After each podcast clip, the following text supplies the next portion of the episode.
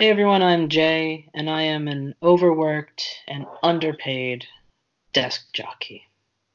Hello, I'm Sophia, and I am a lifeless, discarded doll made of straw.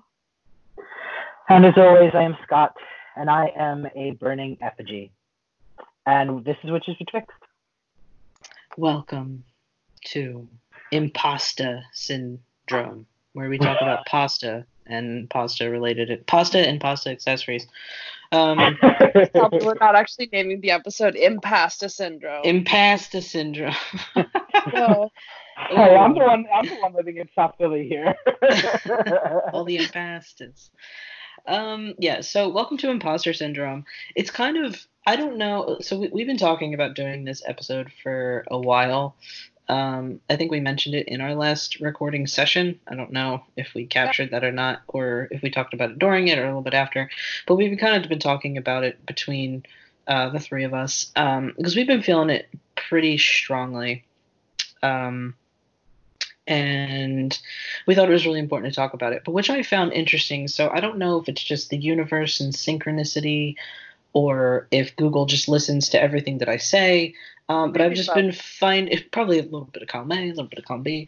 Um, I've just been finding so many damn like articles popping up about imposter syndrome and how to how to beat it and how to stop it. And um, I just found that really interesting. So I don't know if that's just the Google algorithms spying on me or the universe actually presenting something. But Google is the universe, so, and we're all living in the matrix. So I guess it's really, it all makes sense. Um, Again, I'm heavily in the both camp. I think it's both. Yeah, a little bit of both. Uh, but yeah, we're going to talk about some imposter syndrome. Um, does anyone in particular want to... Actually, let's back up for a second. Let's talk about what... I feel like some people might not know what imposter syndrome is. We might have some younger listeners or just people who aren't familiar with the term. Um, so how I would best define imposter syndrome is... Um, You're doing a thing, and you're particularly good at a thing, or you're involved with something, but you feel like you don't deserve to do that thing, or you're not good at that thing, or you're not actually that thing. So, like, suppose you are um, you're in art school.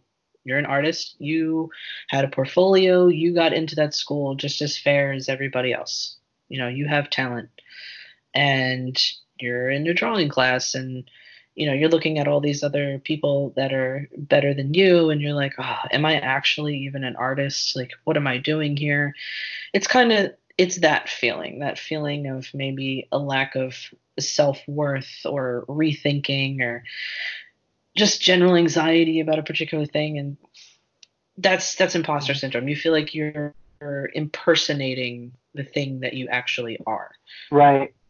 But a lot of the time, too, another thing that comes with it, speaking of that, like, impersonating feeling, is this anxiety, um, although completely irrational, is this anxiety that someone's going to, you're going to be, quote, unquote, found out, right? Like, someone is going to realize that you, you in particular, don't belong in this space, even though you know that you worked as equally as hard to get to whatever that place may be.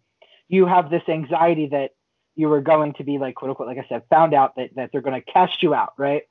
Um, okay, can I just say, how dare you, like, air my personal feelings like this? Well, do you feel like I, personally attacked? Yes! I, I must be honest. I did a little homework. Um, I I actually posted Ew. this to uh, uh, to my, my Facebook. I, I, and for whatever reason, I, I kind of, yeah, like... I saw that article. Uh, yeah, he, a doctor. I found his YouTube channel. His name, his name is Doctor Uh, Ali Mattu. And he um, he is a P H D in psychology, and he um, he came well decorated. He uh, he was on the board of directors for the American Psychiatric Association, and he also taught at a um, a pretty uh, prestigious university here in the United States. Um, and now, however, he he chose to forsake academia. But anyway, uh, I saw his video, and it was all about um, imposter syndrome. And uh, he made some really interesting points. Like, one, uh, imposter syndrome is not a mental illness. You cannot be diagnosed with it. Um, while I think he would agree that it could load into require existing situations with mental illness, but it itself is not one. But um, yeah, yeah. Imposter syndrome pretty much has like anxiety fueled written all over it. Uh, mm-hmm. it, it seems to spring from mental illness as well. But I that's think, just my, my anecdotal opinion. Please continue I, with your researched actual stats and facts. um, well, like I said, I think it loads into it, right? Like, I think it's a, like for you, I think it's an experience that you have. It, and what happens is, even like for you, Sophia, it, it, your anxiety comes in. It's like, oh, you have this other thing, right? You have this sort of um, little sort of normal thing that very normal people, neurotypical people experience. And we're just going to load this into our thing. And that's kind of what mental illness does. And that's, I think, what he was trying to, uh, or at least he would maybe possibly agree. Um, but, yeah. Uh, so he was, I mean, it was interesting to see a, a, a, a mental health professional discuss his own imposter syndrome. Um, you know, H B O hires him now to talk about psychology. And he kind of, uh, he kind of talks about psychology on T V and if it's represented well and things like that. I mean, but he, he he says to himself, I don't even know sometimes if I belong in those spaces, you know. And he talked about his own his own stuff. But I, I went on there purposely to to hear his opinion on the on the subject. I'll make sure to uh, share a link somewhere uh, to his YouTube channel. I'll show put it notes. in the show notes. So just pop oh. that in the in the chat. Send that to me. I'll put that in the show notes. All right, I will definitely. Mm-hmm. Um, anything you want to jump in here, Sophia? I mean, I just a bunch like, of feelings. Maybe um, give us your understanding of imposter syndrome. My uh, understanding of imposter syndrome is that it sucks, and I hate the fact that I feel like I'm not real, and finger guns. I feel like I almost want to avoid the. I almost want to avoid the answer because of how well Scott summed it up, and like. Mm-hmm. What I really feeling I have to contribute to the episode is like talking about the ways that it personally affects people or like how it relates to me and like, what do we do about it? You know, shit like that. Because like,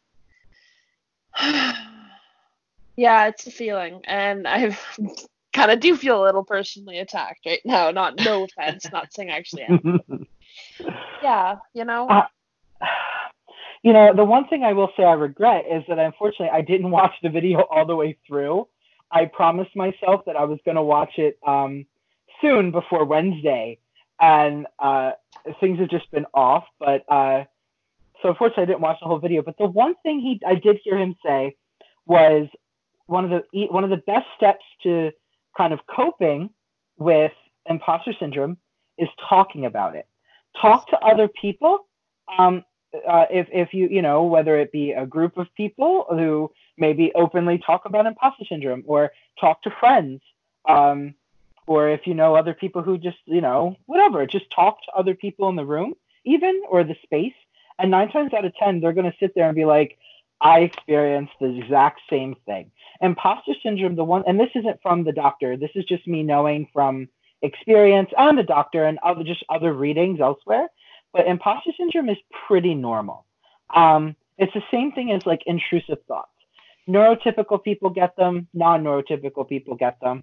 Um, it's equally as frustrating and equally as uncomfortable. But the good thing is, is that like you get to know that it's a normal function, right? Like it's something that just happens. Um, And it's just about, you know, developing the coping skills and not, I think in particular, not trying to handle it alone. I think that seemed to be one of his big ones. And um, one thing I think to kind of really make the distinction here. So I think at one point in our lives, we may have all met, know, or interacted with someone who actually has like, I don't know, actually has a big ego. And they constantly say like, oh, I'm not good. Oh, oh, I'm I'm not this, and I'm not the best, and I suck. And really, they're just fishing for you to. They're fishing for praise. And, and to soothe their ego. Mm-hmm. Yes, and they're fishing. No, no, no. You're so great. Stop. Your your art is great. Your writing is great. You're so beautiful, or whatever whatever the thing may be, um, that is not imposter syndrome. That's just someone with a goddamn big ego, and that is sometimes it's hard to spot the difference, um, but just keep aware of those signs, because I have met plenty of those people in my life, and it's, yeah. Like, at the same time, you said all of those things that you were saying totally resonated true with how I feel about myself right now, you know? And right, like, but you're not saying very... the things for people to praise you. No, I, I actually, in fact, normally say them after somebody says that I'm good at something.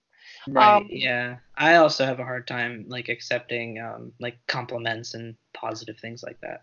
So I'm just going to, like, dig deep into this right here and, like, give a little take on it. For me, my, impos- my imposter syndo- syndrome directly correlates to being observed by others, okay? Um, okay. I don't like to talk about myself too much because I feel... Um, like it's bragging or something, but like I did martial arts for a very long time and I was very skilled and practiced at it. And at no point did I ever feel like I was an imposter, because in the, the act of combat, the act of training, you're competing, you, you learn by doing, you know, there's, there's a winner to a fight. There's not necessarily those clear-cut rules when it comes to, say, being noticed by your peers for poetry that they like, or maybe they like your presence as a person and want you around, you know? Um, I can be good at something and know that I'm good and not have to hide it either or pretend that I'm not good at it. But, for example, I'm good with throwing knives and I can I can toss them all around and do all kinds of fun shit. If someone's watching me, I fuck up like nobody's belief because I'm worried about what they think about me rather than just doing what I know that I can do, right? And it's like the same thing with like even the podcast. I feel like... Maybe it's a bit of if, stage fright kind of thing. It's, it, I mean, obviously, that's going to tie into like what I'm doing tomorrow. Oh, mm. God, I didn't even tell you. We'll get into that. Um, but... It's the act of being observed by someone else that, that induces that in me. I, I can do my witchcraft, and I could be a solitary witch for the rest of my fucking life, and I'd be fine. I wouldn't need a, a coven to come and help me with stuff. I could literally be that witch in the woods by herself doing shit, right? Because it's so much less scary than being scrutinized by others. You know, mm-hmm. Even if I am stronger with other people, and I know I certainly am, being around that requires being around them and trusting them and having them see like my my strengths and my weaknesses, and uh, also having them like trusting them to hold me true to who I am instead of trying to project their image of who they think I am onto me, right? Which is always like a conversation and a negotiation between you and the people around you, right? And that interaction is so stressful that it causes me to like block up and feel like I don't ever want to even be seen because I'm afraid of the act of being judged. Mm-hmm. Yeah. I mean, yeah, I, I completely, personally, I completely feel that. I mean, of course, it's funny, right? I mean, it's interesting how, like, I mean, for me, I understand where you're also coming from, Sophia, about how it kind of loads into the, the anxiety, right? It loads into the mental health mm-hmm. thing. It does for me as well, um, I, especially about the scrutiny of other people. Um, I am not good at that. I am not good at... Oh man, I'm not good at taking constructive criticism. I get offended very easily. Um, you know, it's stuff that, I, but these things I always feel like are just like little character things that I need to to enhance in myself. They're like, you know, they're, they're some of my own personal shortcomings, and I just have to work on them. But I didn't always think that way. I only think that way now because of my therapist. But uh, I get it. I really do. And and imposter syndrome is hard, and in particular. I don't know if you, I don't even think you meant it to do this, but you kind of, uh, you, you, at the end of it, you kind of like went into witchcraft in particular. And I think that that's uh, interesting and, imp- and important to notice, just because imposter syndrome, like it, it, if if anything, it could it could almost be an illness of uh, of a particular community of our of people, just because imposter syndrome seems to run, seems to run rampant in the occult uh, sphere, um, and I think in part, uh, like Sophia said, it's because that's all we like to do a lot in this community. We like to scrutinize, um, and and we really don't know how, uh, you know, the art of conversation. Uh, has been lost on a lot of people in this community. You know, we like to rip each other apart, um, and and you know, we're we're kind of vicious. It's kind of like a Mean Girls, only with magic. Um, you know, and can't and uh, sit with us, right? But seriously, exactly that. You can't on sit with us. On Wednesdays we wear black. That too. I mean, don't get me wrong. I mean, I I'm always wearing black unless yeah. it's summer, in which case I'm probably also wearing pink. The other black. No, I just, I yeah, all of my shoes are black. Okay, I will never not have black with me. It's just a, it's a requirement. A life. It's a lifestyle. I mean, or I'll be wearing fishnets, or I'll have tattoos by then. Like, it's just a thing. You gotta have it. It's like whatever. But um, but yeah, I, I mean, you know, we're we're a very vicious community, uh, and I, I've said this in videos before. But I mean, it, realistically, if if we had a much more, if we had a more visible, empathetic community, because there are a lot of very empathetic individuals in the community as well. Um, but the thing is, I feel like once again, it's more like the, the hateful voices tend to be louder. They're more observable than the more quiet, empathetic ones. Yes. Um, you know, because the people truly coming from empathy are, are more like, you know, they'll come to your D Ms. You know, they'll be like, hey, you know, I saw what happened. Are you okay? You know, for what it's worth, I think you're you're great at what you do. You know, they're those people. You know, they don't need to grandstand. They're not doing it for attention. Um, they're not doing it to soothe your ego. They're doing it because they genuinely appreciate whatever it is that you do. Um, right, and then they're because, just, you know, because if they did that. If they did publicly say, hey, you're you're good, you're great, you're fine, you're awesome, then other people would immediately jump in, like the, the, the nasty people would jump in and be like, oh, look at you, just doing this for attention, trying to get right. that positive P R. And it's like, dude, shut up. Right. Just trying to be a nice person. You know, like, it's hard for me to disagree with this because I've always been that person who never even fit into the witch community. Like, Jay, you asked me before the episode, why don't I go to Pagan Pride uh, or help organize it or get involved? And I wanted to save it for the episode. And it's because exactly that. I'm fucking afraid of being judged, like I said, you know, and anytime you work with other people in magic and opening up what you do, it's an extremely, extremely vulnerable thing. It, like, and I know that very often my magic doesn't look like other people's does. And I know that it's gotten me hated on before in many different places, even when I was very young and I was looking for my first stuff and like, no Wiccan group would take me in because I was just some blasphemous dabbler. They always had some label to give me.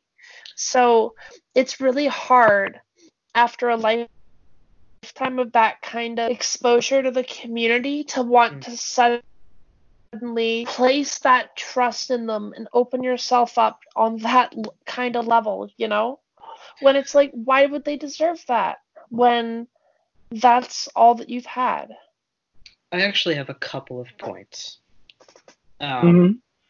So I'll start with, with what – I'll jump over what you were saying just now, yeah. Sophia. Yeah, go for it. So the reason that – so I, I think I'll, I'll just start off with this. My imposter syndrome is not as intense as yours, Sophia, and I don't know if it's in – I don't know how much – like on a scale of one to ten, what is all of our imposter syndrome levels? ten being like, oh, my God, all-time high.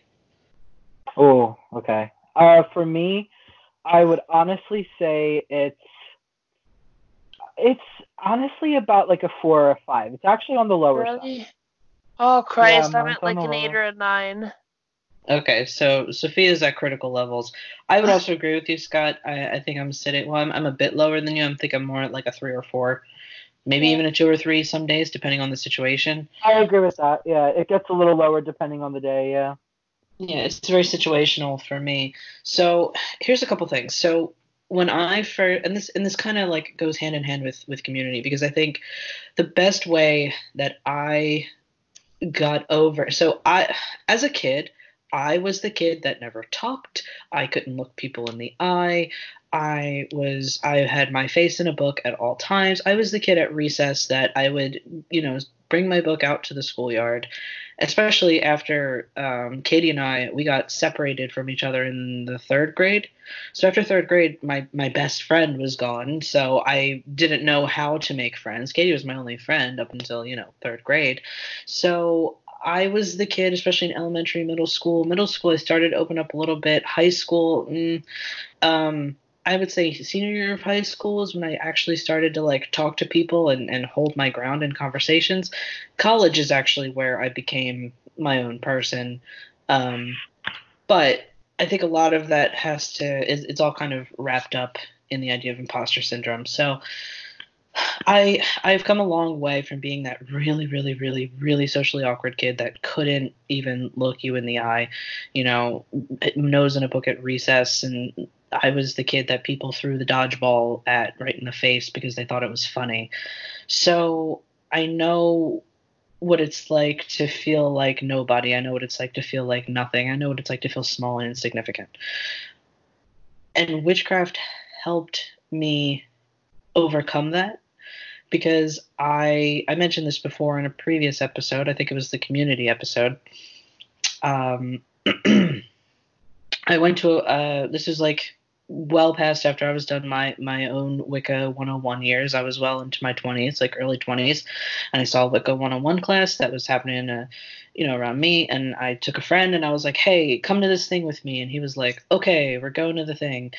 And we went. And that opened up a world for me. Like, I didn't need the Wicca one oh one. I just wanted to meet other people that were into the, the the scene, if you will. So I wanted to meet other people in the community, which I did. And that led me to um, a group that is, it was called The Inner Path. It was like an open pagan circle. And they rented a space in a Quaker church uh, where they did open rituals, like open to the public. So you didn't have to be in the coven. You didn't have to be a member. You just had to show up and bring a dish or a drink for the potluck. That was it. And they would sometimes ask for like a little donation, anything you could do, because they it cost them money to rent the space from the church. And that was it. So there wasn't anything really – there was no contract. There was nothing holding me there. And I will never forget the first day that I – and I showed up really early – me and a couple friends, I showed up super early to, to a Samhain ritual. That's the first one we decided to go to. And I got there, and um, my my witch mom walked in, and uh, she looked at me and she goes, oh, you're here. Great. Now I can put you to work. And the work that we did, you, you kind of have to think about witches' work is not just – candles and incense and incantations and and you know sage. It's not just that. It's it's drag these huge fucking heavy church pews off to the side and make space here and roll up the rug and move that over. And you have to you're you have to build your church. You have to build your place of worship. And that kind of work was so humbling to experience. That it just it completely changed the path that I was on. And from there I started to get involved in more stuff. I eventually ran a ritual in that group, and some of the criticism after that ritual, man, it really ripped me apart, especially because it was in like a Google Uh, like chat message thread or something, and they mm-hmm. really ripped me apart. They didn't like my ritual clothes. Like I had just worn just like a plain green. Sh- it was uh, for an Ostara ritual, and I actually have the script of the ritual. I'd, I'd like to share that at some point. Um, but my ritual, the pacing was a little fast, and but it was my first one. It was the first public ritual I ever did, and the people that helped me put it together, they were like, "Look, it was quick. Yes, the pacing was a little fast, but you were nervous, and it's fine. But you did it. You did it." And people liked it. Like I would say the it was an overwhelming, not overwhelming, it was a majority of people said that was a good ritual. It was short, but it was a good ritual. And that, like, I had such imposter syndrome before I, I did that ritual. I was freaking out. And even though I knew, I'm like, I know this is a good ritual. I know what all of my, like, all my symbolism means. I know, like, the sort of like the, the theatrics of it that I wanted to have in there. I know the point that I'm driving home. And why do I still feel like I don't know what I'm doing? And it's just, it's, it's nerves. But the, the best way to, to overcome that is I just, I cast that circle and I did the ritual. And I have to say that, like, it all started from the experience of getting sweaty and, and a sore back from moving benches and setting up dinner and and doing all these things and helping break down and getting stuff out of the basement. And it was just such fulfilling work because you did all that work beforehand and then you did the ritual and you did the work. And then you realize that this is a witch's work. This, the whole experience is a witch's work. And your community embraces you so much more when they see you at Pagan Pride events, like setting up tents and helping vendors to their spots and standing in between two parked cars to save someone's parking space so they can unload their unload their shop. And it's just, it's such, I think it's good to start there. Don't think about the magic. Don't think about the what I'm good at or what I'm not good at or whatever the case is, because for those kinds of situations, it's not about the magic. It's getting the event to happen. And then that's when the magic happens. When that community comes together, that's a ritual in and of itself. It's it's hard though if like you feel like you don't belong in that space, you know? I or suppose, if you're someone who's like, afraid to even let your voice be heard. But I mean, even in the sense of like going up to them and being like, hey, do you need anyone to help like um, set up tents? I mean, are you qualified to set up tents? Yes, but I'm not qualified to talk to strangers. Strangers about... That's what I'm saying is like strangers about like, so like work, like being, being like a, I guess like just like a, a general volunteer at something like that. Like for our volunteers, for our Pagan Pride is like, hey, I'm here. What's up? We'll say, okay, here's your t-shirt. Um, go over there. We need decorations over there. We need uh-huh. the altar set up. Um, we need, it's just doing all of those mundane tasks. And it doesn't matter whether you're a high priestess of the tenth order of the who fucking cares, or you just picked up Scott Cunningham's book the other day. It doesn't matter. Yeah. You are that community. It's, and it's a really rewarding experience. It's more like, it's more a matter of like, I... It's a problem with me. It's not a ma- matter of, like, I can't do those things or uh, I'm not good enough. It's a matter of, like, you feel like you're going to not belong no matter what. And, like, I am so petrified of talking to new people. Like, I, I have to work at a place for for months before I actually even open up to people. It's, it's like, hard. I mean, it's, I mean, it's really hard. If I may, it also, I mean, I mean, just in general, not to like put you on the spot, Sophia, in any way, just like in general, I mean, it also sounds like, I mean, imposter syndrome is good work to do for shadow work. You know what I mean?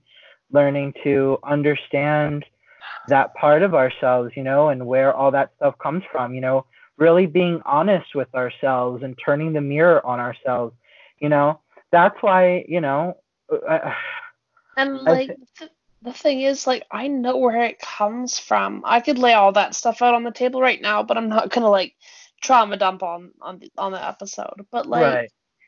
The problem is not necessarily understanding where it comes from. The problem becomes doing something about it, you know? Like I know what the way out is. It's painfully obvious. but I still feel like I'm I'm tethered, like like I'm physically chained, like like my throat, I can't even open it to speak to someone. I could I I'm so afraid of even just like inviting people I have a, a kind of a crush on to like a social gathering, you know, like it's hard. It's really hard. Like, I come from a very different world where it was, like, not a lot of people. We lived in a very small town. Everything was really fucking crazy and haunted, and, yeah, there was lots of magic everywhere, but, like, you knew everybody, and everybody knew everybody since, like, your whole fucking life, and strangers? Strangers are something different, and you had to pay attention to them. And even within the city, I was the outcast. I was the outcast among outcasts. And I'm, like, still the person who, among the betwixt, my system really doesn't fit. And it's kind of half fucking made up, you know? Like, I don't know. It's it's hard when you've lived a life as an outsider and had to, like, make the fact that you can survive on your own regardless of what happens, a core strength and principle of you as a person. It's so hard to to... change that and suddenly open yourself up to people and let them see all of you, you know? It's not that easy to come out of the woods and live in the city and all of a sudden have a microphone at your hand and set foot on a stage, you know? These are very difficult things, and they've they take a lot out of me, you know, and I'm trying yeah. to do it, but it, it ain't easy. It's, you know, I mean, I, I get it. I do. I, I really, I mean, I can understand. I can uh, empathize. Um, it's funny, like, for me, when it comes to, so before the podcast started, I was saying, like, the reason why I feel like I'm, like, about, like, at a four or five, sometimes a three, um, whenever imposter syndrome comes up, I like to have a conversation with it. Um, I kind of, and, and the thing is, this was before therapy too. Um, I, I've always kind of been able to just be like, you know, I look at my surroundings. I look at the books that I've read. I've looked at the works that I've done. I think about my experiences. Um, I think about the knowledge and, and the, the healing I've brought for other people with what I've, with what I've done. And I'm able to kind of be like, they can ha- they can say what they will, and that's okay for them. But I know what I've done. I know what I know, and that has to be okay. And I'm not saying that I always have the easiest time of like letting my voice be heard, but I could do that silently for myself. You know what I'm trying to get at? Like, I just have to. Yeah. For you me, have to- anyway. Huh? You have to you have to talk to yourself. Do either have either of you watched that um that show on Netflix? It's a cartoon. It's called Big Mouth. It's about like kids going through puberty and shit like that. I absolutely that. love that show. I, I think that have not. Okay. Um, it's it's raunchy and sometimes the humor is terrible, but what animated adult show isn't? But there is a character in there called the Shame Wizard. Mm-hmm. And the Shame Wizard appears when they're all having a, a co-ed sleepover in the in the gym at school, and he just he makes everyone feel bad about everything. You know, like you have acne and you like her, but she doesn't like you, and just you know all those typical like you know puberty kind of things that you feel at that time. But that's kind of what I imagine imposter syndrome to be. It's like the Shame Wizard. But you kind of mm-hmm. see later in the episode, and it's not really a spoiler because it's been out forever, so um, you see later in the episode, the Shame Wizard's like, he's not like a bad guy, he's just really misunderstood. and and he's actually very lonely. Yeah. He's just incredibly lonely, and he doesn't know how to make friends. And um I kind of just view imposter syndrome as that, as the Shame Wizard in a way. Like, like yeah. I know you're trying to make me feel this way because you're so hurt and lonely and you're just this is what you exist to do. You exist to make me feel bad. It's like you're personally talking about me to me. Just, like, stop it. Sophia the Shame Wizard. No um, way. And sometimes I feel like we can be our own shame wizards. And, and that's the idea. Like, the shame wizard, you know, it pops out of you. You know, it comes from you. That's how he appears. You summon mm-hmm. him because of your own bullshit that you're dealing with. Right. And um, and he only goes away when you accept your own bullshit. Exactly. When you find a, yeah.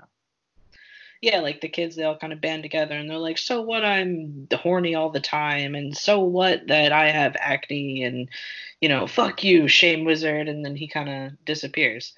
Um, so...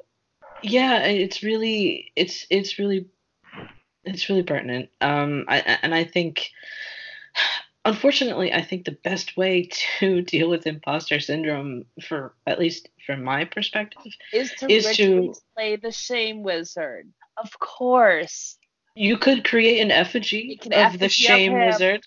Yeah, we'll we'll burn him on a new moon. It'll be good. That actually might not be a bad idea, because you were talking a lot, Sophia, about how you feel chained and tethered. Well, and that's like a metaphor that I work with because I am a fucking poet and I trope on my own work like a fucking shameless hack. Right, but that's what I'm saying, is you can take those, obviously those those tropes and metaphors and everything, whatever that is, that symbolism is is powerful to you for what you're experiencing. So you, I would create a ritual, a spell, whatever it may be. It may, maybe it's it's a ritual that you have to do I've already every got night. One. I'm just putting it off because fuck. It's like a really good one from Patheos too. It's like how to uh, what was it? How to break curses that we place on ourselves, because I know that's all this fucking is at this point, but I just still ain't doing it. And we did we did talk about that too, like how you can you can curse your yourself, you know, mm-hmm. you know when you're when you're dealing with your own negative emotions and stuff. Link but to I, that article in the show notes, by the way. Yes, yes, we put that in the show notes. I did have another point to make, um, kind of when Scott was talking earlier about catty bitches in the uh, how how witches can be catty witches, I guess. Oh, yeah. Um, so I was actually listening Uh, to an uh, an older episode of New World Witchery. Mm-hmm. I think it was episode, it's very specific in my head for some reason. I think it was episode seventy-seven. And it was What Witches Do. And what they were talking about was, I don't want to say what witches do, but what is a witch? What does the witch do? What is the vocation of the witch? You know, like that kind of thing. Where does witchcraft even come from? Like, what is it? They were kind of having like one of those deeper kind of discussions into witchcraft. And Corey was, because he's a, you know, he's a history buff and he teaches, you know, folklore and stuff like that. So he really dug into some folklore. And what he was saying, he was like, you know, back in with the with these folk tales, like back in, I guess, what people referred to as the old times or whatever, when, you know, you did have your village witch, village witches, they were all very specialized. So it wasn't just like, oh, I'm a witch. Or it was like, if you want to talk to spirits, you go to this person. If you want to break a curse or place a curse, you go to this person. If you want herbal um, remedies, you go to this person. So it, it was this idea that all of these things were very specialized and separated. Now, I think what a lot of witches, and I'm guilty of this, and I'm working out of it. I've been working myself out of it over the past couple years of my practice. Um, right now, the modern witch feels like we need to be good at everything. We need mm-hmm. to know crystals. We need to know herbs. We need to talk to the dead. We need to, you know, have one eight hundred, you know, talk to the spirit realm, um, you know, call collect or whatever that is. I'm showing my age. I don't care. Um, but you know what I mean? Like, we need to do everything. We need to be good at everything. And you know, if when we meet other witches, and you know, suppose like other witches are like, oh well, th- that that crystal right there, or that that stone right there, that's um that's t- that's you know, amethyst. And I'm like, sometimes I don't know amethyst from a hole in the ground. I'm just not really into stones. It's not my, it's not my calling. It's not my specialty. And I think as witches, we tend to like look at, oh, how can you call yourself a witch if you don't know what amethyst is? You know? Mm-hmm. I think that's like definitely a feature of uh, the in- inside community gatekeeping that goes on. Like, I've never personally felt the draw to have to be an omnibus witch who's good at everything. Like, I'll tell you now, I I know some herbs, but I'm shite at them, and I probably got to learn most of them from Jay and buy a book.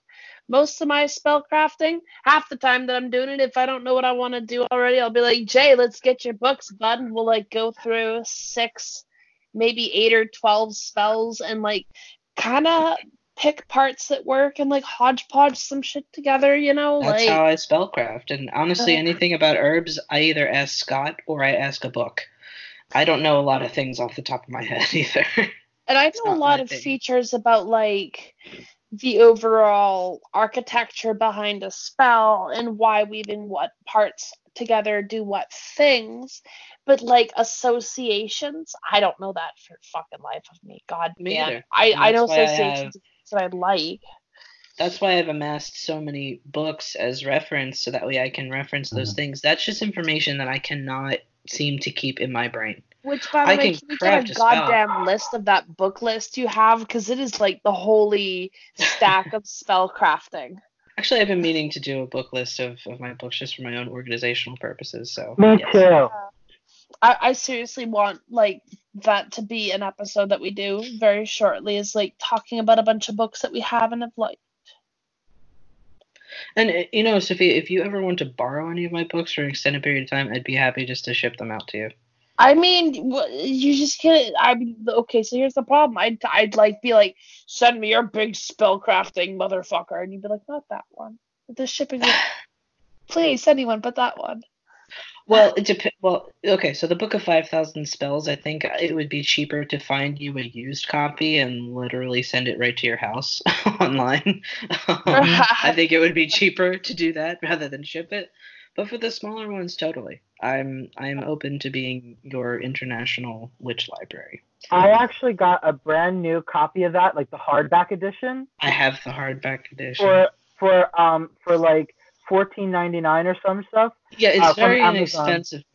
Mm-hmm. Yeah. yeah, it's inexpensive. And can I just like say something? This is like our total off episode tangent right now about books. Young witches listening, I will tell you this: the biggest mistakes I ever bought was buying too many fucking theory books and never snatching up those compendium of spell books that I saw. Now I don't have any, and I'm like, oh, I know the theory in the fucking world. I can even write my own books. Oh, what do I do? I don't know component lists. I have no spell books. Oh, but I know the, the principles behind spellcrafting, the theories, but what do I put together? I had the same problem for the longest time, which is why now when I go out, like, there are some theory books that I kind of want now, because a lot of my theory books are very Wiccan, um, Wiccan kind of based.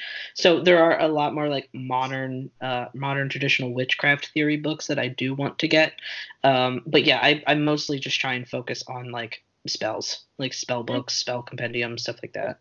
Let's be honest too, I can also do sigil working because I'm extremely fucking practiced at that with like a decade of it. Um, I could do a whole bunch of other stuff, but I don't like limiting my spells to just like a one range of thing. You know, it's like I want sigil working. I want to be able to know my herbs and associations. If I could learn planetary hours eventually and not suck at that, that'd be probably pretty cool. Uh, right, but there's but there's also nothing wrong with having a book as reference. Having- Yeah. And not remembering it, because, I mean, that's just a lot of information. And also, there's nothing wrong with uh, shooing all of it and saying, fuck planetary hours like I did. And some of the most, like, raw and potent magic I've had was from just, like, pure energy and, like, focus and gnosis and not necessarily doing it at the right time, you know? Like, sometimes it really makes me anxious to wait until the quote-unquote just the right time to cast. I think spell. That kind of segues back into, like, the imposter syndrome part of the episode, because, like, magic can feel so fucking technical and cumbersome. It's kind of like an academia in and of itself, with tons and tons of schools that you could study and know things about, yet never truly be an expert. And there's always going to be all these like contrasting opinions. And I noticed that like in the community, we've kind of framed ourselves around the general framework of academia. You know, like generally people who have knowledge within the community are people who have solid enough ideas to write and assert them, which, of course, I'm not saying they shouldn't have levity, but that naturally is how academia works as well, except we don't have any type of like verification process unless you're, say, getting initiated into certain traditions, right? So like, there's not necessarily the credentials required like there is in academia, but you can also tell it when someone's extremely well practiced and isn't just giving you the same shit that you've read every fucking time, you know? So there's a lot to be said about that. And I'm not sure whether or not like having an academic framing and approach for how we like disseminate information within the community is wise, because there's a lot of gatekeeping and like obfuscation, like an obfusc- obfuscation is a word that like betrays its own meaning. It means the deliberate um concealing of knowledge through complexity. The word itself is obfuscation, and you see that in a lot of old occult works, right? Because all of it, occult and academia, have been so closely tied for so long, you know. I I remember the big shift um Uh, in in uh, like uh, my mid high school year, so like sophomore junior year of high school, um, I remember that's kind of when we started kind of, you know, there's arguments about um, people who kind of argued for more practice. You know, that was a big thing, right? They wanted more like actual work, like you like doing magic. Uh, people were more interested in like uh, magic through emotion, magic through feeling, and then all of a sudden this big uh, kind of uh, resurgence of magic as academia. Um, I mean, of course, obviously, you know, not to speak in sweeping generalizations, there was obviously communities of people already pre-existing who fought for that. But realistically, too, a lot of our community, unfortunately, we're very prone to extremes. There's either too much academia where, you know, it boggles us down with gatekeeping and, and uh, kind of these false superior attitudes and things like that. And then you get it to the people who kind of who never study, who never do any of like the research and just kind of practice willy-nilly and very blindly. Um, and, you know, they don't get like a framework for their magic. Um, and I realistically, I personally believe that it's like kind of balance, finding the balance between, you know, academic study of magic and, and, and kind of our, the heritage of sorcery, and then kind of the emotional, spiritual practice of magic. You know what I'm saying? Like, I think we need both, and we need them to exist harmoniously. And it's it's about bringing that the, the, you know, these groups of people into into into a single group of people. um I'm trying not to laugh because, as it were, it seems the middle path is always the solution for a lot of things, except with fascists. Never with fascists. It's always get rid of the fascists. Oh yeah, but I mean, I mean, that's why I've always loved the idea of, like, you know, the crooked path. You know, I always yeah. joke and say that's that's the one thing they warn you about in the Bible. They warn you about the crooked path in the Bible. Yeah, neither God nor hell nor heaven nor earth.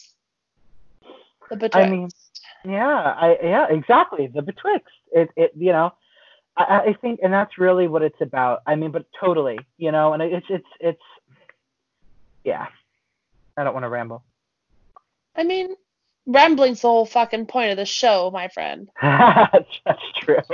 I think I think we do best when we when we ramble. I think that's why people listen to us. Yeah, when Probably. when you just when you just kind of like tap that emotional keg and let the ramble feels come out. That's why people listen. Um. Yeah. But yeah, like it's really hard. Um, magic is strenuous, and it's hard to memorize yeah. rituals. And, like, there's so many different ways that other people's magic might look different. Like, some people might do it spellbook in hand, reading from an altar, flipping page. Some people might, like, stand in circle with everything memorized. Some people might, like, issue pre-written quarter calls and go for, like, their own emotional-based um what's the word I'm looking for? It's a petition. That's what that's called. You don't pre-write it. You petition through emotion in the moment. There's numerous ways to do rituals, right? And like mm. the fear of someone's, like your magic not lining up with somebody else's is really what makes me not want to do it. And I know that, like, I, the utopian me wants to say, oh, but our gifts will come together and we will build something greater from our differences. And I know that's probably true, but... I mean, and one day that may very well be true. You, you know, you're not the only one. I am also uh, one of those utopian dreamer type people. I, I, I pray for it all the time. I have dreams about it sometimes, but... The thing is, uh, what was I trying to say? Okay, oh, this is what I wanted to get at, what you were saying. I wanted to kind of air myself out here, like to kind of show that I'm I'm also maybe a little bit part of the problem. Um, yesterday, uh, last night, I was watching a video about on YouTube about this young girl, and uh, she was set, talking to someone about how she's a demonologer. Um, and she went on to kind of describe her practice, and she said, you know, I'm not a demonologer in the sense of what, uh, you know, other people who say that are. She says, you know, I, I do energy work and, and, and combine energy work and sort of non-traditional demonology. And to be honest with you, when I, when she first said that, com- the idea of combining Reiki and demonology, uh, which is what she was talking about, um, it made me uncomfortable. And I reacted very academically. I was kind of like, that is not how it works, right? And then I had to catch myself. I had to be like, number one, you don't have the right to tell her that that's not how it works. Um, you never met this girl in real life.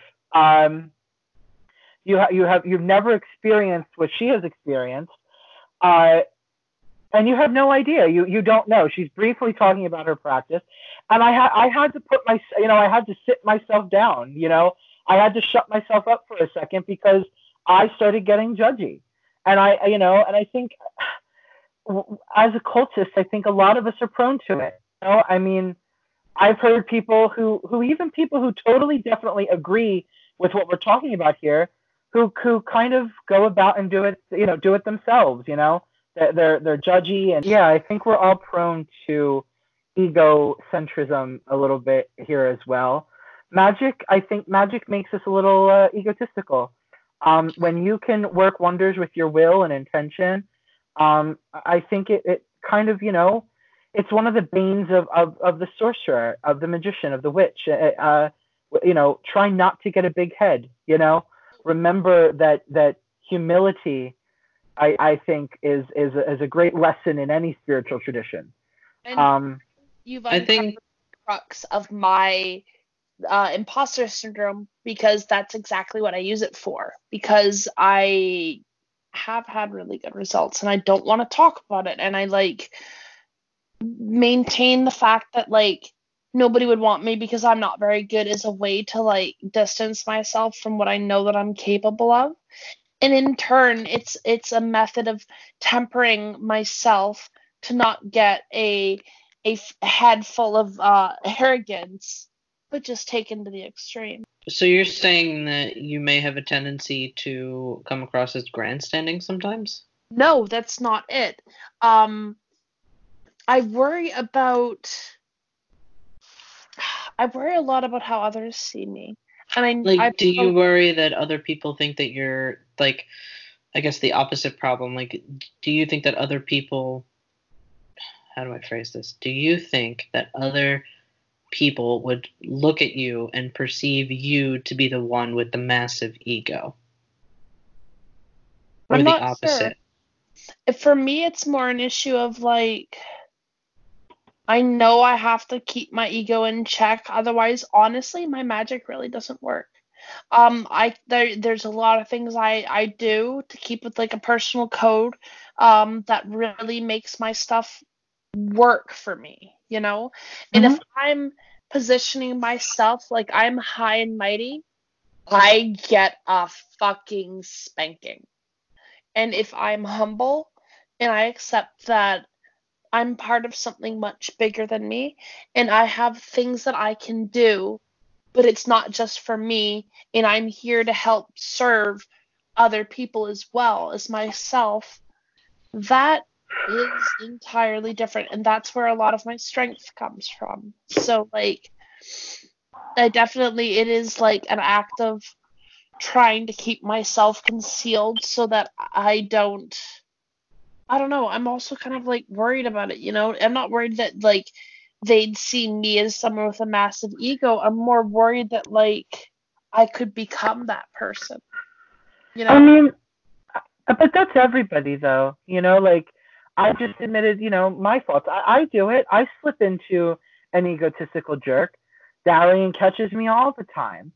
You know, he's like, "You're sounding like one of those trad witches," you know? And I'm like, shit, I don't mean it. But the thing is, is that I do it, and I don't mean it. It's easy. There's, I think the point is, is that you catch yourself, right? Like, it's not about the fact that you do it, because we all do it.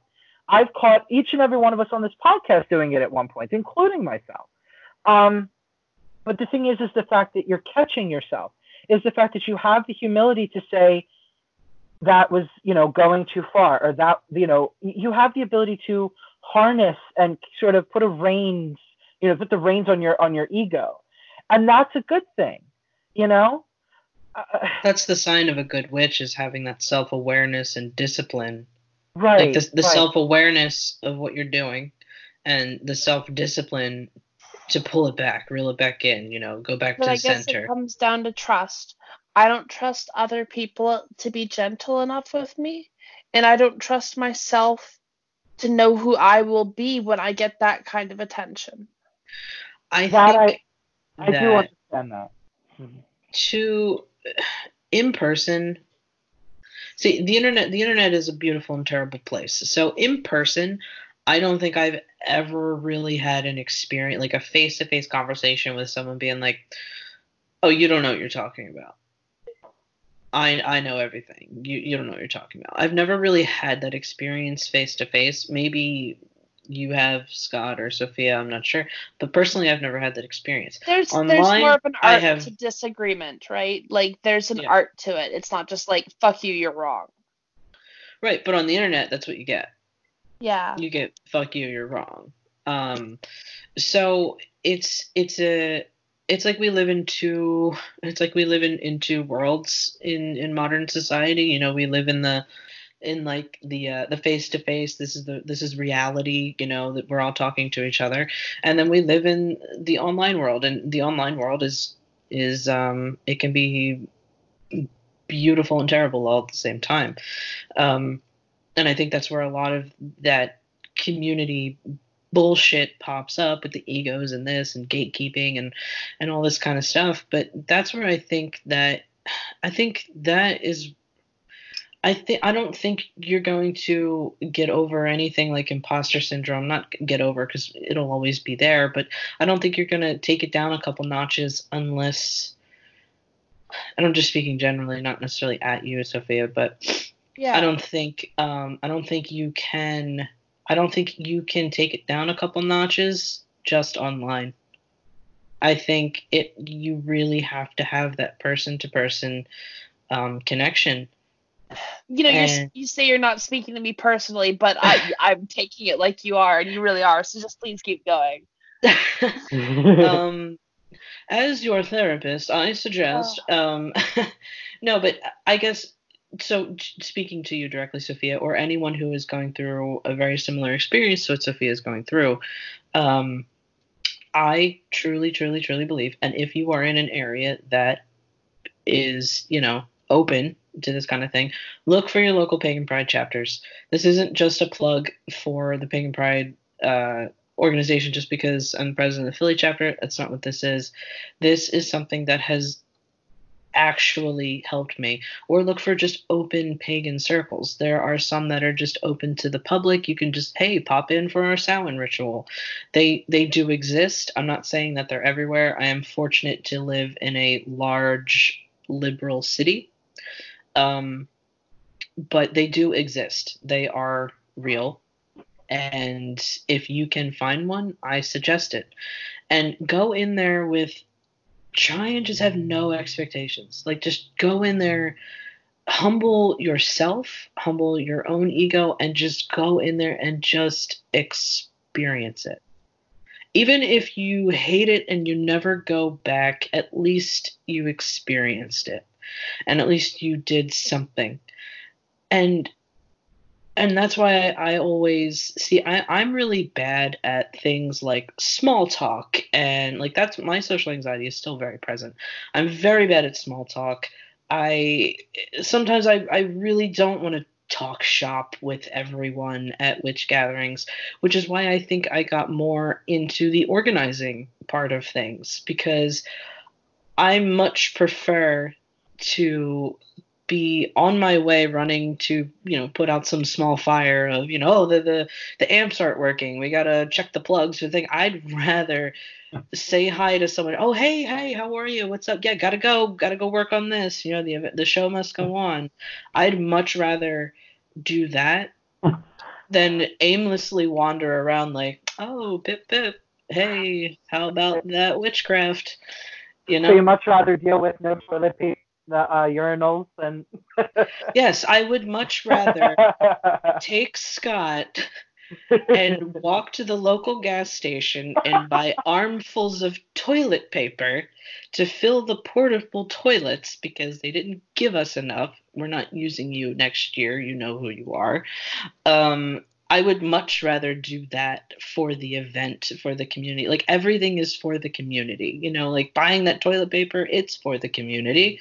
That's community toilet paper because we're having an event for the community and we all use the toilet. So it's just, I would much, that, that, that is just so much more meaningful to me. So, and I do, and I have my interactions and people come up to me and say, hey, this is a great event, or hey, this is what you can improve on. And I take all of that and I say thank you. And I just, I prefer that side of it. Now, I'm not saying that the only way to get over your imposter syndrome is to do that and do all that. But I think for me, it helps because it's not about the witchcraft. It's not about the magic. It's about the event, and it's about the community, and it's about just making sure it's successful. And then from there, for me, it opened a lot of doors. So and a lot of I'm um, trying to mentally prepare for an open mic night tomorrow that I want to perform at, but I'm really scared about. See, that surprises me. Why? It That's surprises... actually the reason that we're recording on a Tuesday instead of a Wednesday. Yes. See, th- that surprises me that you have such, like, you have such reservations about just like reaching out to like a local group just to help like set up an event, but you're gonna go up on stage. I just find that so interesting. Like, you have the opportunity to be kind of like behind the scenes helping, and then you just chose to take that huge step and be like, hey, it me. Look, I'm um there's two types of people in the world, okay? There's people who will slowly edge into the water at the pace that they're ready. And then there's people who know that that's going to be excruciating for them, and they just need to dive the fuck in. I'm the latter. Okay. And I think this is a very good thing for you. And I think you're going to be great at it. Yeah, I, I'm I'm hesitant now in the exact same way that I was with coming out as trans, to be honest. And let's tie this into queerness. You thought the episode was wrapping up, but we haven't touched that yet. So that was a really big issue for me. Like, I remember one of the hardest things for me for coming out wasn't um. wasn't writing my dad the letter and sending it, although that was hard. Um, it wasn't the Facebook post or waiting on word from how it went when my sister told my mother. It was when oh it was when I was at a picnic in Vancouver. I it was my first trans social gathering, and I was I was terrified. I couldn't leave the car. My sister was um, pregnant with her first child at the time, and rather annoyed. It was her first pregnancy, and I understand, you know, pregnant brain is some crazy reality altering shit from what I hear, and I get it. I just couldn't get out of that car. And it wasn't... I can't even explain what it was, but being myself and just speaking to people for the first time, it was so hard. And it's the exact same feeling right now with, like, getting ready to read my poetry on stage tomorrow. But it's like, I've been longing for this. I have been wanting to, like, get on stage and dance and perform and, like, do poetry, because I can't really sing for shit and post uh, voice surgery. And, like, I really, really want to do it. And I see other people doing it, and it, like, sparks an immense longing within myself for that experience, you know? And as terrified as I am, I know I'll be okay. I might be embarrassed. Um, I know my embarrassment will not stem from my lack of skill or any stuttering or performances, but rather uh, the appreciation afterwards, as I practically try to hide myself afterwards. I'm going to try and fight that instinct. But yeah, it's it's the appreciation that's the hardest. I feel that. Yeah. I do. Mm-hmm. Uh, yeah. Especially, like, after, like, I don't know, like, after the first the first ritual I did, and everyone was coming up to me, like, that was great, that was great. I was like, thanks, you know, like, and it's so funny. Um, Joyce actually mentioned this to me um, the first time I took them to one of the rituals at South Street Circle. And so, so Jim, he's the organizer of it, and he handed me, you know, like, hey, can you call North? And I'm like, yeah, sure. And, and and now, like, I don't, like, it doesn't bother me to participate in ritual. Yeah, I'll call a quarter, I'll cast circle, I'll call the god, god, you know, whatever, whatever you want, like, I can do it. I'm confident in my ability to do that. Um, and that's just come with time and practice and, you know, experience. But, and Jim knows that. Like, he knows, like, oh, I can count on you to do this thing and to do it effectively and do it well. And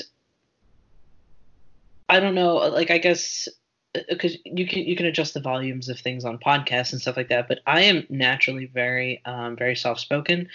T has not improved that at all. Like, the deepening of my voice hasn't really improved that, because actually if I, I, I kind of have to retrain the way I, I speak a bit, because if I try and project my voice louder, I automatically try and have that loudness come from my throat versus kind of like more in my chest. So um, I don't have a very loud projecting voice, except in ritual. I find a way to to make it work. I find a way to to make my vocal cords work for me. And I read things with the pacing that they should have. I I I take pauses. You know, I, I, I know how that's how that's supposed to go. And Joyce was very surprised the first time that um, that I read something in, in ritual, like in public. And they were like, where does that voice come from? Where did it come from? I never hear that. I never hear that voice. Where is that? And I was like, that's that's my That's my ritual voice. And it was, and I, and even coming from my own partner, like, I didn't know how to, like, how to take that. It was, it was, it was a thing of praise, you know, like, they were like, wow, that, that was powerful. And, and I felt something, and that was cool. And I was just like, yeah, it's just, that's me in ritual. I don't know what to tell you, you know? Mm-hmm. So I, I understand where that comes from. And I, I still have a hard time accepting compliments and and things like that. I don't know about you, Scott. I don't know if you have any. Um, as far as, like, compliments are concerned, like, I'm very awkward. Like, mm. I'm like, oh, thank you. Like, I don't really ever know what to say. Um, yeah. In particular, it's a compliment. Hmm? Huh? I don't know how to return a compliment. I'm good at giving them, but, like, I'm really bad at receiving them. I like receiving compliments online because it's not as obvious. But when people give me a compliment, um, unfortunately, I wear my awkwardness on my face. And yeah. I've, I've I've had people literally say, learn to take a compliment. Um, you know, uh, and and I'm like, and the thing is, they didn't meanly. Uh, they just meant to say, like, you know, don't be so, uh, don't be so shy, or don't be so, like, don't, don't think so lowly of yourself. You know, you did a good job. I'm letting you know you did a good job. You know what I mean? Um, but I, I'm good with compliments either, uh, online. But that's just because it's easy just to be like, oh, thank you so much. You know, smiley face. You know, and you send the, you, you know, you send your reply. There's not, there's nothing to see. But in person, like, it's really obvious that I suck at compliments, yeah. and that, that bothers me a lot. I'm also the worst, like, when, like, if someone does something particularly well and I and I want to compliment them, I'm also sometimes really awkward at giving compliments, too. Like, what I what I want to say is, like, I want to give them, like, a detailed explanation of, like, this was done so well and that was great, but I don't want to come across sounding like I'm a fucking critic. You know what I mean? Um, so I'll just be like, that was awesome, or that was cool, and like, thank you. And then, like, they're probably just as socially awkward as me, so they're like, hey, thanks. It's and, actually. Huh? No, I'm sorry. Go ahead. Say what you're saying. No, and I was just saying, and then it just becomes like a a circle of just people awkwardly socially compliment, like socially awkward people complimenting each other, and it's like we all like each other and we all like what we're doing here, but we're just we're so hard on ourselves that it's hard to be in the moment and just collectively be like, I, I think it's easier for someone to stand up and just say, we all did well, we are all doing well. Mm-hmm. This is good. And I'm not saying it's I'm not saying that mentality of like everyone gets a participation trophy. I'm not saying that. It's just when you are in a group of some sort and it just went well, it just goes well. Yeah, I know what you mean. Yeah. I mean, but I, I think in general, um, as as human people, as like a you know a society of human people. Mm. We we have a very difficult time, at least in the culture that I'm aware of, with giving compliments as it is. Many times people uh, sometimes take compliments as uh, as sort of like um, uh, antagonizing backhanded. or, or backhanded. backhanded. Yeah. yeah, like they well they take it in, in different ways. You know, like sometimes they just think you're trying to be snarky. You know what I mean? Like you don't we don't really mean it. You're trying to say something else. Like they're reading between the lines of something that isn't there. You know. Um, people are very untrusting of compliments as well, and I think uh, I think we just need to normalize compliments in general. Um, and it's funny we're talking about this because I did something that was very out of my norm. Um, I was reading another book by another author, uh, also a YouTuber named Calden, um, and I, his book just came out, and I picked it up the other day at the local cult shop, Harry's uh, Harry's World, um, or yeah, Harry's, yeah. Um, And I actually messaged, I D M'd him on uh, on Instagram, and I just told him, you know, I haven't read your uh, read it yet. I just bought your book today, but I'm thumbing through it, and you did an outstanding job on your book. I said best wishes on your next one, and I just sent him a smiley face, and I felt really good, you know. But at first, I was very nervous. I was like, he's gonna think I'm a weirdo. He's gonna think, you know, I'm just trying to, uh, you know, whatever, you know. But really what I was trying to do was I have this opinion now where I want to say thank you. Like, I just want to say thank you to community members for doing things, you know, like for putting themselves out there, for writing a book, you know, uh, there's many of those authors. For people that have given us messages about the podcast. We appreciate yeah, but, those. Mm-hmm. Of course. I mean, I, I messaged Matt personally and I said, thank you for sharing the episode of, of the religion episode. You know what I mean? Mm-hmm. Um, and I just, I think that we should be saying, thank you, you know, um, thank you, or, or you're doing great, or, you know, like, I, I don't know, I guess I, I want to normalize it, you know, for as nervous as, like I said, I'm, I'm good at giving them, but uh, bad at taking them. But I think if I normalize it in general, I think maybe I'll start feeling better, you know? Well, and I say never, never lose that mentality because, like, I can't do that for as much as I really wish right now. I was at the place where I could be that person who, like, reaches out to somebody who is good. I'm intimidated by people with renown. I'm like, who am I to even speak to them, you know? You know, can I also say, too, I have an experience that I just, and I think this is why I'm not as bad as Sophia. Otherwise, I, I would be. In particular, but in general, this was a witchcraft figure. This person, her name is Dorothy Morrison. And one time, I was in Salem, and I bumped into Dorothy Morrison on the wharf in Salem. Uh, and I was going, you know, I was like, oh my God, you know, I love your work. Uh, keeping in mind, I was younger. I was, uh, I was probably about, oh, I don't even know. Maybe, maybe eighteen, nineteen, twenty, twenty-one, somewhere around there. And uh, she, she, she puts her hands on my shoulder and she says, I'm just a person just like you. She said, uh, I'm, I'm no, you know, I'm just like everyone else, you know, and she gave me the biggest, warmest hug, and she treated me as her equal. Mm-hmm. And, I mean, this woman has years on me in the craft, you know what I mean? But she, um, especially then, you know what I mean? I was young. And she, she just, she, she yeah, she just hugged me deeply and, and was like, no need to gush, you know, like, it's not like that, you know? I'm just a person. And it, it, I think it changed me somehow. I think I understood that, I don't know, I, I don't know, I guess I understood it different. How that single moment uh, kind of gave, you know. You kind of cut out there on that last bit. Um, I said, that, that single moment I said, you know, I never realized how just that single moment uh, kind of gave me a, a frame of mind, you know, a, a much, you know, it changed me how I perceive myself in accordance with other practitioners.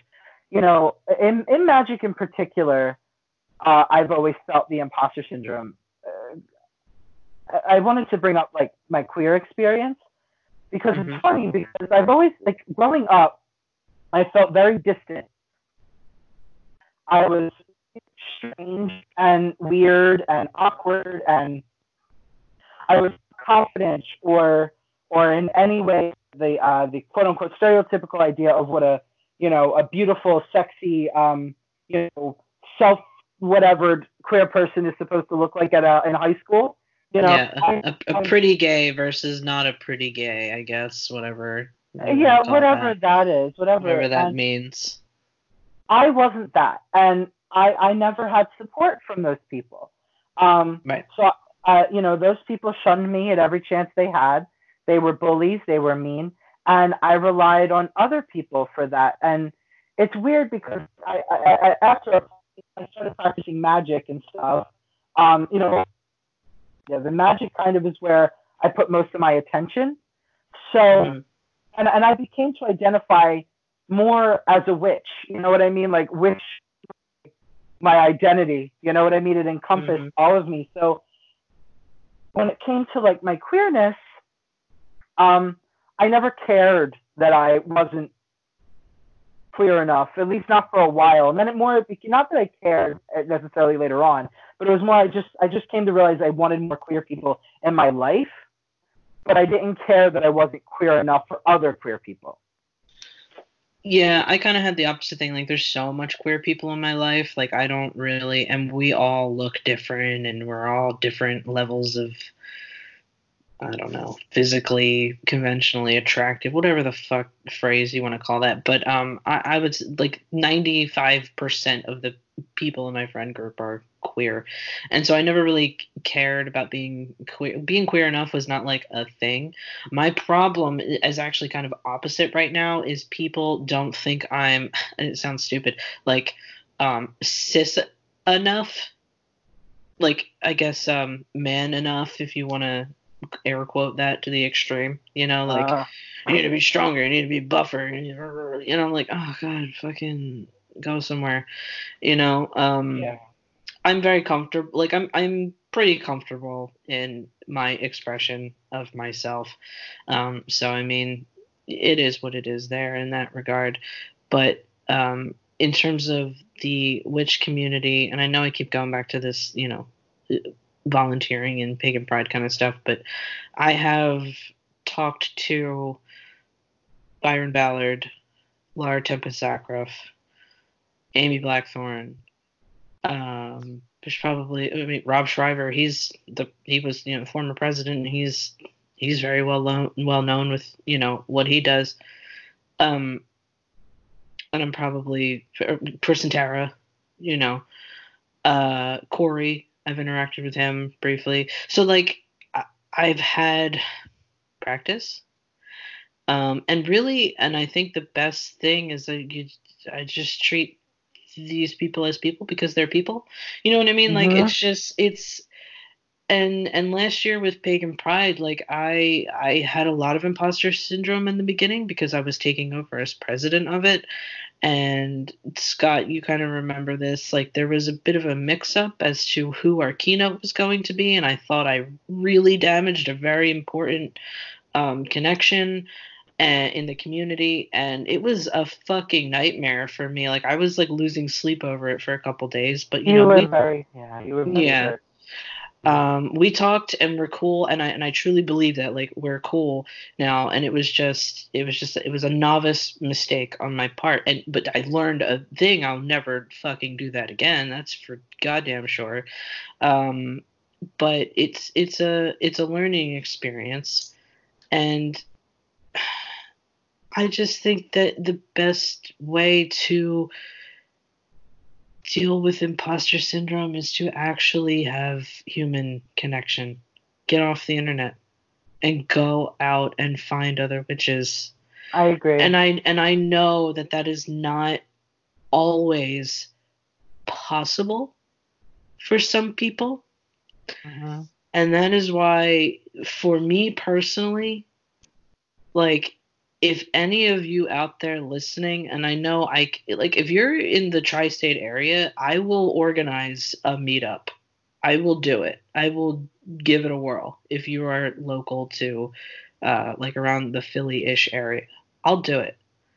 Um, also, just for me personally, like if you if like I'm opening up to like if anyone just wants to be like, hey, can we just get on like a Skype call, like a video chat, and just like talk about witch stuff? Yes, sure. If that's if that's the connection, if that's the only way you're gonna get that kind of like kind of interpers like that kind of personal connection, then yes, I'll do it because it's so important. And I think it really helped me feel like the witch that I know I am is by interacting with other people in the community. Mm-hmm, mm-hmm. I mean, that makes sense for y'all. I'm not sure if uh, that's going to be my path yet. Um, I mean, we'll see how the podcast goes and everything, but like, I still kind of am that solitary witch from the woods, you know? It's hard when, like, that was twenty-five years of my identity. Like, that's, I've only been living in the city for five years. It's like, a lot to just kind of want to give up immediately. And I know that I'm secure within my practices and I'm not like truly isolated. Like I do have networks of people I talk to, but like, I don't know. It's weird. Most of them are like within D K M U and like the podcast and like the greater chaos magic community as a whole. But like, I don't know. I don't know anybody famous. I've never, like, sat down and had a conversation with someone who is, like, well-known for anything. I'm from a small town in the middle of fucking dirt fuck nowhere, like, British Columbia, three thousand people growing up, five hundred kids in my entire, like, high school. And that's, like, from three cities coming around, like, actually, it's, like, more like four, you know? So, like, I'm not used to this world. I'm still getting used to it. I don't know how the fuck all y'all city witches live not being able to just go out and forage your own supplies sometimes, too. Like, that has posed a serious, uh, just weirdness to me. Like, buying all my stuff from an apothecary when I could, like, know to go to locate certain plants. It's just weird. You know? That drive, I mean, that part drives, I mean, but then again, of course, once again, that comes down to, that's not always like, not all witches like that thing, you know, not all witches like to be out foraging for plants. I, I wish mean, I could. Sure. You know, like for me that drives me nuts. Like I get hardcore like um uh nature separation depression type stuff going on. Like I I get like actually depressed when I can't be in nature for long yeah. periods of time. Um It's hmm? Sorry, go ahead. No, it's it's just, you know, I get I get it. You know, like I mean I I yeah. totally understand where you're coming from. I do. And I know a lot of fucking rural witches who are solitary as hell, who might not have a coven, who maybe have like five trusted friends who have really good information who they can go to to network, because no witch works alone. I will tell you that fucking secret. There is no true hermit, and if there is, I have yet to find them, because everybody I know has talked to somebody about magic. But I don't know. I feel like city witch life is good, and I'm loving it, and I'm just trying to get used to it, you know? I mean, and yeah, I, and that's, of course, totally okay. You know what I mean? Like, I know where you're at. Like, I feel like I know where I'm at, like, up betwixt. I mean, um, right. I, I feel like, too, though, like, there's always, in particular, like, you know, for young witches, they, they, um, even I was like this, you know, like, when, like, before, I mean, I'm still very happy kind of being, I guess, technically, yeah, I'm solitary. I mean, Jay and I will one day start a coven again. But yes. Once again, like, when I'm in a coven, I don't feel, like, coven work and being solitary, I, I don't know how to put it, but, like, it's like I, I come together with my coven, and I don't know, change the identity of being a solitary practitioner is weird. But anyway, um... young people, they go through the same thing, right? And suddenly they realize the community crave it. But I can see that happening for other people that kind of like the other way around or whatever, you know, like I get your situation. That's all I'm trying to say. Mm-hmm. Yeah. I mean, I, I've only ever had the experience of being an urban witch, a city witch. Um, I enjoy it. I like cities because I hate cars. Um, and I know that sounds stupid, like, you know, you hate cars, so you live in a city with tons of cars, but I like to be able to walk places conveniently. Um, that's just, that's just kind of like what I like about cities. I like the fact that I could take a train or a bus, and, and it, that time that I'm spending traveling in that train or bus, like I can read a book or, you know, like do something else with my time or my mind or whatever it is. So, um, so I do very much like, um, the urban lifestyle. Um, I like shops too. I like to go into witch shops, so I really have no problem about like not being able to just go out and just like, oh, I want, I need this, and I'm gonna go out into the forest and go get it. I, I don't really have a problem. Like it doesn't bother me very much. I mean, that's more like a nuanced example. Yeah. But I think it doesn't bother me very much because I know that I'm also incredibly not qualified to do that. Like, I would need someone to teach me how to do that. It's really you know? not that hard. You know what rosemary looks like. You know what do thyme I? looks like. Yeah. Do I? How, do you not? I don't think I do, honestly. Okay. I really, like, if you put the two... If you put a bunch of, like, like, I could tell you bay leaves, I got that, but, like, if you put a bunch of, like, I guess just regular kitchen herbs down on the table, a little pile of each one, and they were not in their appropriately labeled jars, I would have a difficult time telling you what all of those things are. You gotta understand, I'm, like, rubbing my hands over my forehead in frustration, because I'm like, oh, my God, and they look completely fucking different on the plant. If you don't even know what they look like in herb form, then Christ, I don't know what to explain. Right, and that's what I'm saying, like, the plant itself versus, like, the dry, I would have no idea. I wouldn't, I wouldn't be able to tell you. So that's what I'm saying, like, I'm completely unqualified to go into the forest and pick plants. Um, dandelion, what about dandelions, right? Or like, you know what lavender looks like.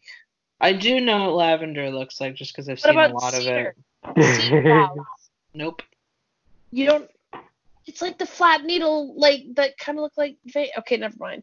Like yeah, pine trees, like, oh fuck. Yeah, I mean, I get evergreen trees, but I, I don't really think I could tell you the difference between pine versus this versus that, you know, Oregon an oak grape. Tree versus another tree. I couldn't really tell you that. Oregon grape? What? Oh, okay. Yeah. See, that's what I'm saying. Like, that's... Jeez. That's my experience. Like, that's that's just the urban witch thing. And, and that's why I get so many books, because I need to constantly reference that, because I'm not exposed to that constantly. So that's why I'm always like, okay, check back on the book. You know, remember what this is. Which, look at the picture of that. Because, like, I know more about the plant in its natural form. Mm-hmm. And you know more about, like, the spell ingredients and usages of it in a spell. I could mm-hmm. find it, sure, and harvest it and, like, make use of it. But you're the one who knows what spells it goes in. Mm-hmm. It's like, it comes back to also kind of um what Scott was talking about, like, in specialized roles. So right, like, right there, I know what herbs to identify and can, like... refine them into oils if I need to, and like Jay has like the books and library to identify what he needs to make a spell happen, you know. And that's what I'm saying. I, I think that's see people. So a witch that I would say like a, a witch that's one of those egotistical witches that just that's more of a rural witch would look at me and say, "What do you mean you you don't know what thyme looks like? You don't know what rosemary looks like on site? What kind of witch are you?" You know what I mean? Someone, someone would say that to me. Okay, and to be clear, my shock wasn't in that capacity. It was just like me understanding that you didn't actually know what it meant. And I was like, right. Okay. Right. Um, so there are people that would say, well, what kind of witch are you? And I, I'd be like, well, I'm an urban witch who just isn't exposed to that shit all the fucking time. So take a seat, Karen. You know what I mean? True. And there's even technomancers, like people. Who, I there's a lot of people who work in like code and tech who are also occultists, and uh-huh. they are fucking tech wizards. I promise you, they run your internet. Right, and but by this, but on the flip side, like I could say to you, Sophia, like, oh, what do you mean you don't know what the, the properties of lavender are? What do you mean you don't know what you well, can okay, use time lavender, for? You know what I mean? I, I could actually or tell like, you the lavender, but not the time. Right, but I'm just saying, like, I could, I could do Get the, it? I can't tell I could, you the yeah. Like, I could do the opposite of, like, well, what spell components would you need to do this, you know? And it's just, like, and I think that's the problem in the witchcraft community is everyone thinks they have to fucking know everything, and that's not the case. We should just pool our resources and work together. Like, I, why not work together, you know? It just doesn't make any sense. I've said this before. Um, one of the most valuable resources a witch has for knowledge isn't themselves. It's the people they know. Yeah. Like, Um, I used to be friends with, like, an expert Kabbalist, right? Although they wouldn't refer to themselves as such, they certainly are. Um, and I know, like, two, uh, I know an astrology expert. I know um, someone who's a really good up-and-coming astrology person. Um, like, I, I have these individual people who I can go to for certain, for certain stuff. And, like, if I need to talk about, like, spirits or lore and tradition, I'll probably ask Scott, you know, whereas I like, also have an extensive knowledge of herbs too. Good. And also I really hope you ask me about theory someday, because I got fucking epic buck tons about spellcrafting and shit I can I can say. Just saying. Um And and that's, like, kind of the point is, like, just between the three of us, we all have very um distinct skills and skill sets that we're good at. And I think to, to kind of like bring it back to the idea of imposter syndrome is we look at these other people like, oh, you know, this person is just like a, an authority on herbalism. And it's like, okay, they might be, but they're not the only one. Right. And you know what I mean? And that doesn't, you know, it's just... So you don't a- have to know everything to be a witch. You don't have to know it all. You're never going to know it all. Nope. So, so the real solution then is that we all got to treat real life like it's Dungeons and Dragons and find out what your class and subclass are and play and party up. Like a party. Yes. To be honest, we are all the D M at the core level. All the pieces go back in the same box, my friend. However, we play a role. And that's what it means when I say, what's your class? I think we're ready to wrap it up. I think we've kind of, yeah, is there any there. kind of like summarizing statements that we kind of want to bring home for people? Um, hmm. You're probably not going to get over your imposter syndrome by people telling you not to to feel that way. And I mean, hell, all of the advice everybody gave you this episode, I don't feel any better about the performance tomorrow, but I'm still going to go, and I'm still going to, like, do everything I can to make sure that I actually give that performance. Sophia just kind of summarized it for me without ever meaning to. Just do it. Whatever it is that you feel imposter syndrome for, if you can find the courage and empowerment and the strength inside yourself to just do it, even if you are terrified, even if you're scared or, or feeling, uh, you know, any sort of impostery or unworthy, just go with it, because that's probably the best thing is exposure. I am a huge supporter of trying to find your community, your local witch community, whether it's one person that you meet up with at a coffee shop, or, you know, or twenty different options of groups of fifty plus people. No matter what that looks like, I always recommend, like, try and find your community. Your community is going, your community is there. Um, it's there for you. It's there with you.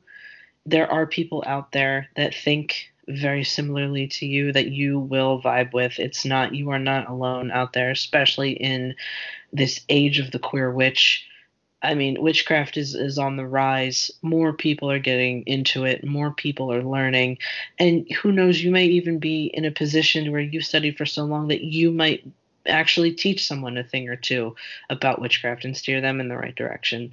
So don't, I, I, I don't want to, I don't want to say don't be nervous to reach out, because you're going to be nervous, but know that it is worth it to reach out. It is worth it to take that step. Also, they're, don't sell yourself short. They deserve to be, you know, in the spaces that they're in. You know what I mean? Know that you deserve to be there. Exactly. Yeah. You belong there. If you are a witch, you belong in the witch community, and no one can take that from you. Also, actually, to close up, here's a, a really good piece of advice I read about um, imposter syndrome ages ago. You're not that good at fooling other people that you would somehow sneak your way into the room, you know?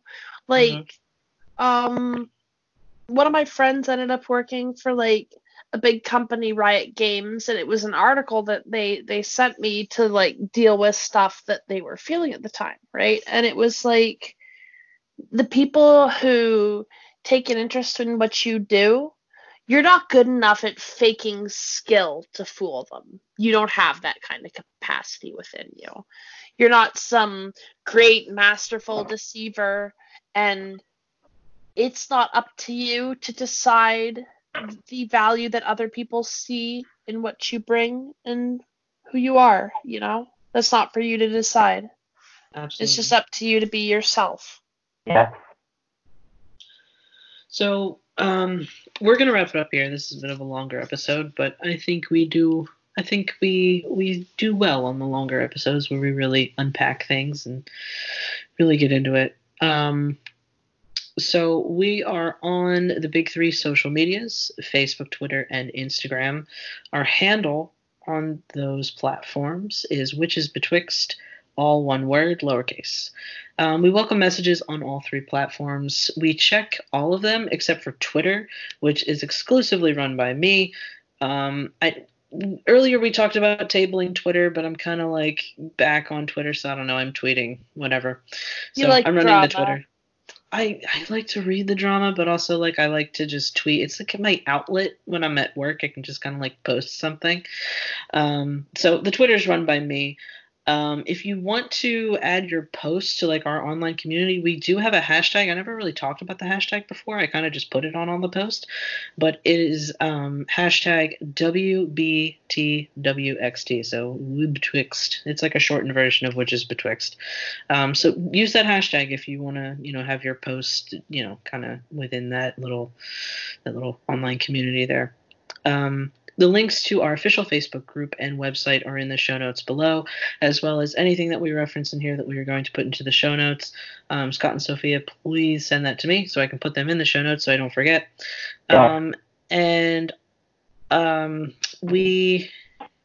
And also in the show notes is a link to our website as well. It's witches betwixt dot com. No spaces, no dots, you know, nothing to worry about that. Just witches betwixt dot com. Um, we have a blog on there, and um, we're trying to post pretty regularly on that blog. And we're working on getting some homemade witchy wares stocked in a little shop soon is kind of my plan for that. So um, stay tuned. But for now, we are going to head out of here. And we will see you in the next episode. Bye, everyone. Bye. Bye. Don't forget to banish. No.